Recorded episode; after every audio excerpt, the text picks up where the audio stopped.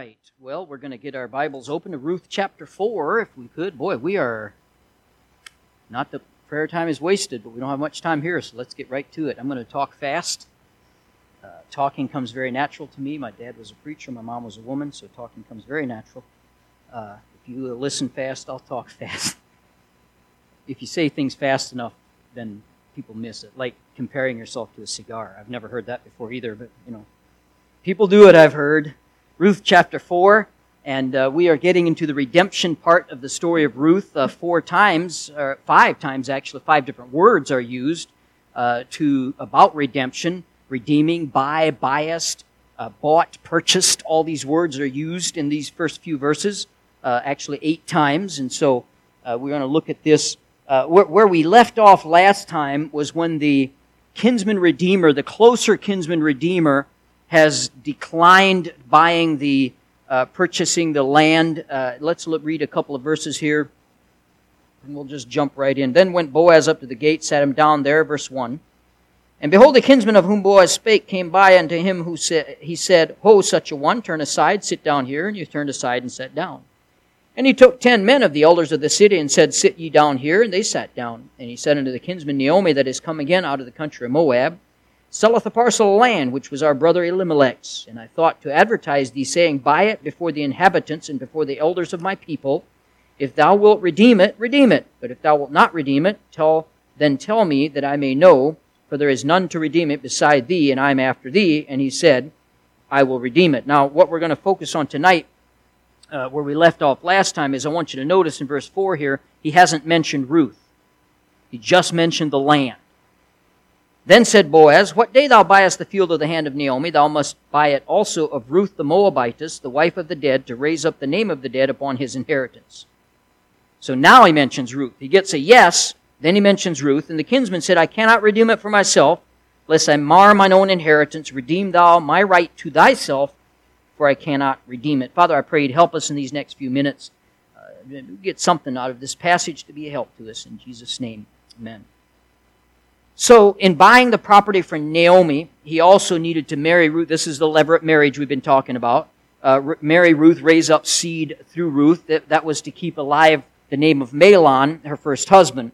Uh, this, when he heard of his marrying obligation to buying the land, he suddenly lost all interest. He seemingly wants nothing to do with Ruth. Now, it's interesting here that it's not after, only after he offers the land, agrees to take the land, Boaz offers or then brings the levirate marriage into it.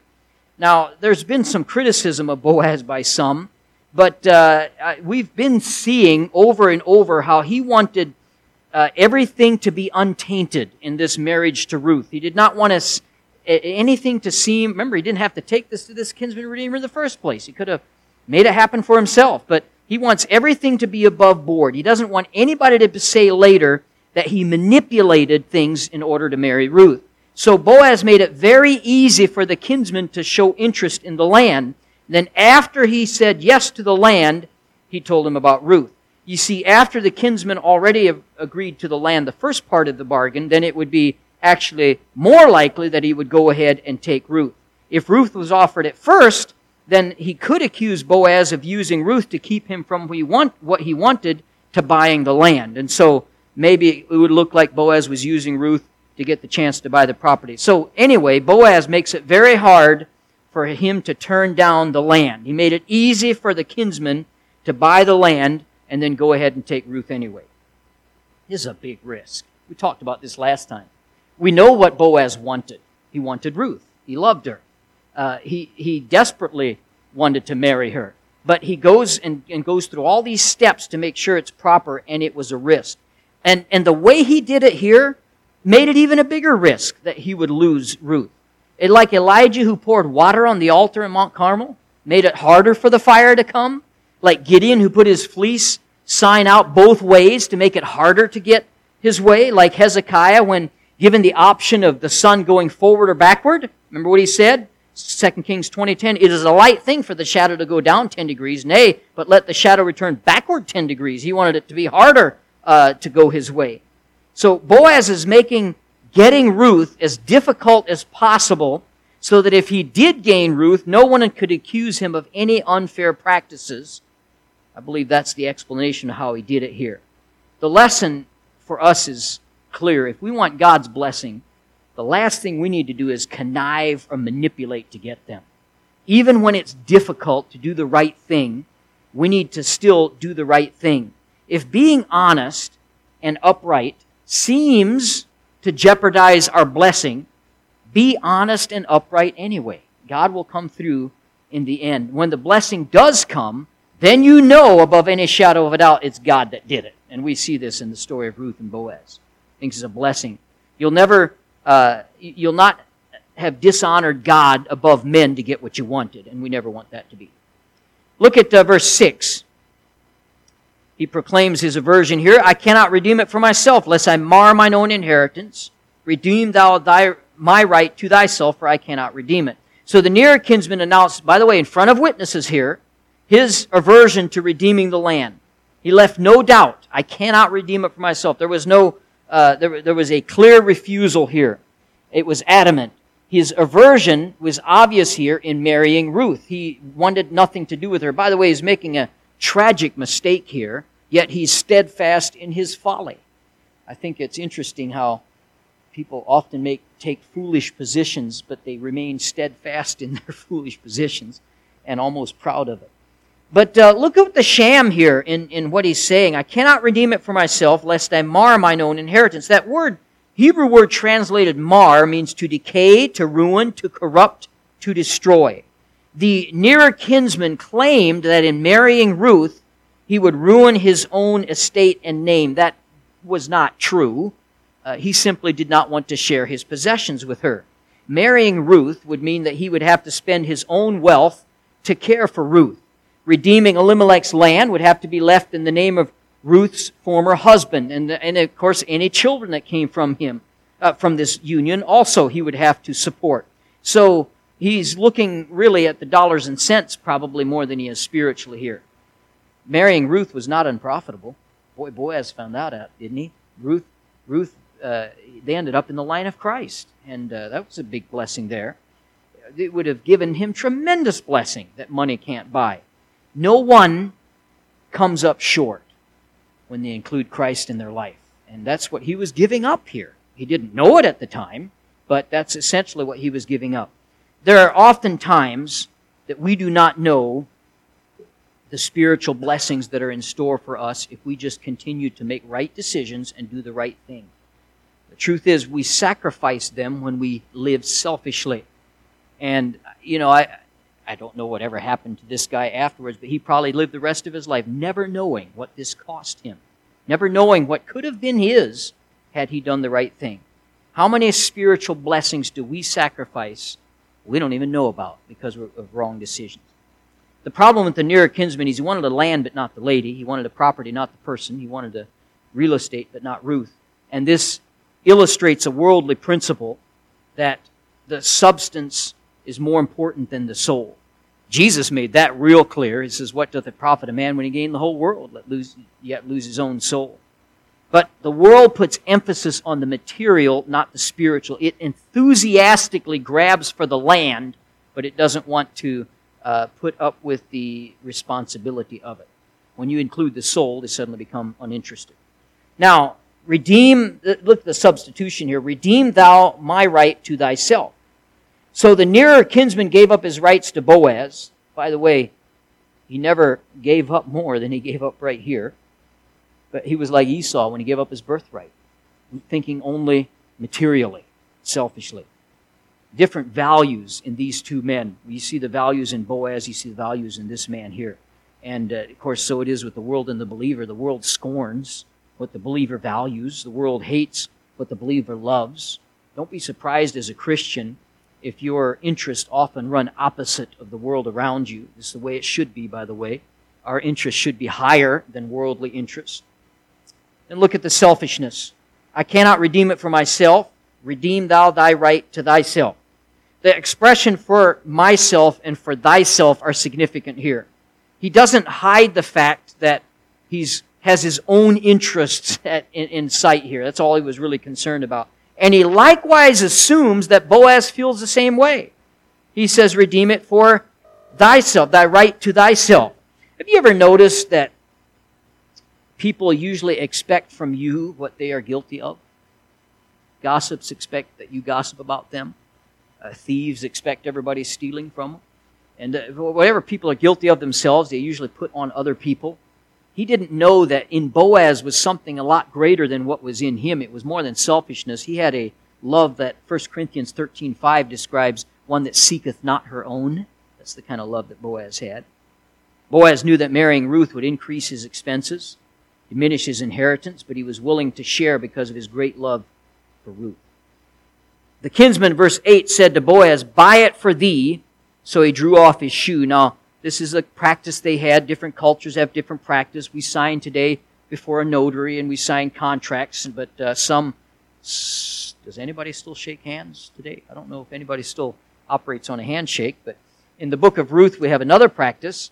Uh, it involved a person's shoes. Morrison said, said it this way He who sold land or surrendered his right to act as a kinsman in buying land, intimated by the symbolical act of taking off his shoe and handing it to whom he was making the transaction that he freely gave up his right to walk upon the soil in favor of the person who had acquired the possession. So that he's drawing off his shoe, giving it to Boaz, and taking off this shoe, by the way, he gave up the opportunity to be in the line of Christ. Uh, and we are really, we do no better today. We, in our day, we still give up our shoes in areas in which we ought to stand our ground. Uh, we're letting evil cower us into thinking more and more, uh, giving up more and more spiritual and moral ground. Homosexuals, abortionists, casinos, and we could go on down the list of evils of the day, uh, seem to take more and more land. Keep, just simply saying, keep our shoes on morally speaking. Let's not give those things up. Look at the acquiring here in the redemption. With the refusal of the nearer kinsman, Boaz could now get both, and he did it quickly. Now, Boaz and the nearer kinsman we're going to use to picture the contrast between law and grace. The nearer kinsman was like the law in that the law cannot redeem the soul. The law cannot save lest it mar the holiness of the law. The law can't save because none of us could keep the law. And so Boaz represents divine grace, which unlike the law can redeem. Now, in this section, we're going to look at a number of illustrations of the work of the gospel, and that's one of the things that Ruth is so, that the book of Ruth is so beautiful in. Look at verse 4. There is none to redeem it beside thee, and I am after thee. To acquire the property of Ruth, Boaz had to, and Ruth, I should say, acquire the property and Ruth. Boaz had to be kinsman of the property, uh, and the, had the kinsman of the owner of the property, I should say, which was Elimelech. And we've seen this truth, Leviticus 25, if thy brother be waxen poor and have sold away some of his possession, if any of his kin come to redeem it, he shall redeem that which his brother sold. Turn to Hebrews chapter 2. Hebrews chapter 2. We're going to see this illustrated in Christ because this idea of being a kinsman illustrates the necessity of the incarnation of Jesus Christ. Before Christ could redeem us from sin, he had to first come to earth and be born into the human race. Hebrews chapter 2, verse number 14. For as much then as the children are partakers of flesh and blood, he also himself likewise took part of the same, that through death he might destroy him that had the power of death, that is the devil, and deliver them who through the fear of death were all of their lifetime subject to bondage. For verily he took not on him the nature of angels, but he took on him the seed of Abraham. Wherefore, in all things it behooved him to be made like unto his brethren, that he might be a merciful and faithful high priest in the things pertaining to God to make reconciliation for the sins of the people. The incarnation of Christ was absolutely necessary for him to be qualified to redeem mankind. We see that picture here in the kinsman redeemer, uh, the, the illustration look at the price of redemption. I have bought all that was Elimelech's, and all that, this is verse 9, back in Ruth 4. I bought all that was Elimelech's and all that was Chilion's and Mahlon's of the hand of Naomi. All that was Elimelech's, all that was Mahlon and Chilion's would, would cost plenty. The specific price isn't stated, but it doesn't need to be for us to realize we're talking about a great deal of money probably here. It was an inheritance of a family. And in taking Ruth, he also uh, increased his expenditures. Wives don't come cheap. Amen. I mean that respectfully. Uh, and and w- uh, when you marry a wife, it increases your expenses. Uh, it's just a fact of life. Now, if you have a wife like mine, it's worth every penny. Amen. Uh, then with marriage comes children, and more expenses come. Now, children certainly don't come cheap, and I guess jury's still out whether that's all worth it. But anyway, uh, neither one of them. This is all going to incur expenses. But Boaz was able to pay the price. Remember in Ruth chapter 2, verse 1, it says he was a, he was a great man of wealth. So he was able to take care of this. Ruth was not able to redeem herself. She was a stranger. She was in poverty. She did not have the wherewithal to bring about her redemption. But Boaz, because of his great riches, could redeem her and the land. I mean, do you see the gospel all over this story? Regarding the redemption of the soul, the price is so great that people are totally unable to redeem themselves. Every single one of us are unable. No man has the riches to pay for a soul's redemption. Psalm chapter 49 verse 6, they that trust in their wealth and boast themselves in the multitude of their riches, none of them can by any means redeem his brother, nor give God a ransom for him. There's no way any of us could buy our own redemption that comes through Christ. But praise God, Jesus Christ can pay the price. It says in 1 Peter 1:18, "For as much as ye know that you were not redeemed with corruptible things, as silver and gold for your vain conversation received by the tradition of your fathers, but with the precious blood of Christ as of the lamb without blemish and without spot." Because of his blood, Christ can take us out of spiritual poverty and make us spiritually rich. What a blessing. The Apostle Paul said in 2 Corinthians 8 9, You know of the grace of our Lord Jesus Christ, that though he was rich, yet for your sakes he became poor, that ye through his poverty might become rich. And this is a great principle that we see in the book of Ruth. She couldn't do it herself. She had a kinsman redeemer that did it for her. Look at verse 9. Boaz said unto the elders and to all the people, Ye are witnesses this day that I have bought all that was Elimelech's, all that was Chilion's and Mahlon's at the hand of Naomi. We've seen continually, and I, seems like I'm beating a dead horse when I keep saying it, but he's, he's trying to be proper. He does everything proper. It's one of the things I really respect about Boaz. I like people who do things properly, and he did so every step of the way. He makes this statement to uh, the witnesses, and it's another testimony to the fact Boaz wanted no taint on his marriage with Ruth. Now, salvation is also done according to the law. The law cannot save us, but the law, but salvation does not break the law to save us. Boaz did everything properly, and so does our redemption come properly. Romans 3:21, but now the righteousness of God without the law is manifested, being witnessed by the law and the prophets Verse 31 of Romans 3 Do we then make void the law through faith? God forbid. Yea, we establish the law. The law requires that sin be punished. God didn't wipe that away. Instead, He allowed His Son to be punished for us. The law was then fulfilled in Jesus Christ. When men received Jesus Christ as Savior, when you did and when I did, our sin was punished in Jesus Christ. The salvation of our soul is never God winking at sin or ignoring it. He just punished another person instead of us. Isn't that a blessing? I mean, it's not saying I'm glad it happened. You know what I'm saying? It's a blessing. We don't because we can't pay for it. The passion for the redemption. That's where we're going to pick it up next time. Moreover, Ruth the Moabitess, the wife of Mahlon, whom I have purchased to be my wife. The driving force of Boaz for all his redemption was his love for Ruth. And that's what makes this story so great, the book of Ruth. Is not a calloused rescue by Boaz uh, of Ruth and Naomi from their poverty because, of, because he felt like he had to. It was a rescue motivated by a tender heart because he had fallen in love with Ruth. How wonderfully that pictures our spiritual redemption. It's motivated by love too, a great love. For God so loved the world that he gave his only begotten Son. Galatians 2.20, the Son of God who loved me and gave himself for me. Ephesians 5.2, Christ also hath loved us and gave himself for us. Ephesians 5.25, also Christ loved the church and gave himself for it. And these three verses in Christ's love all ended up with Christ giving himself for us. That great love.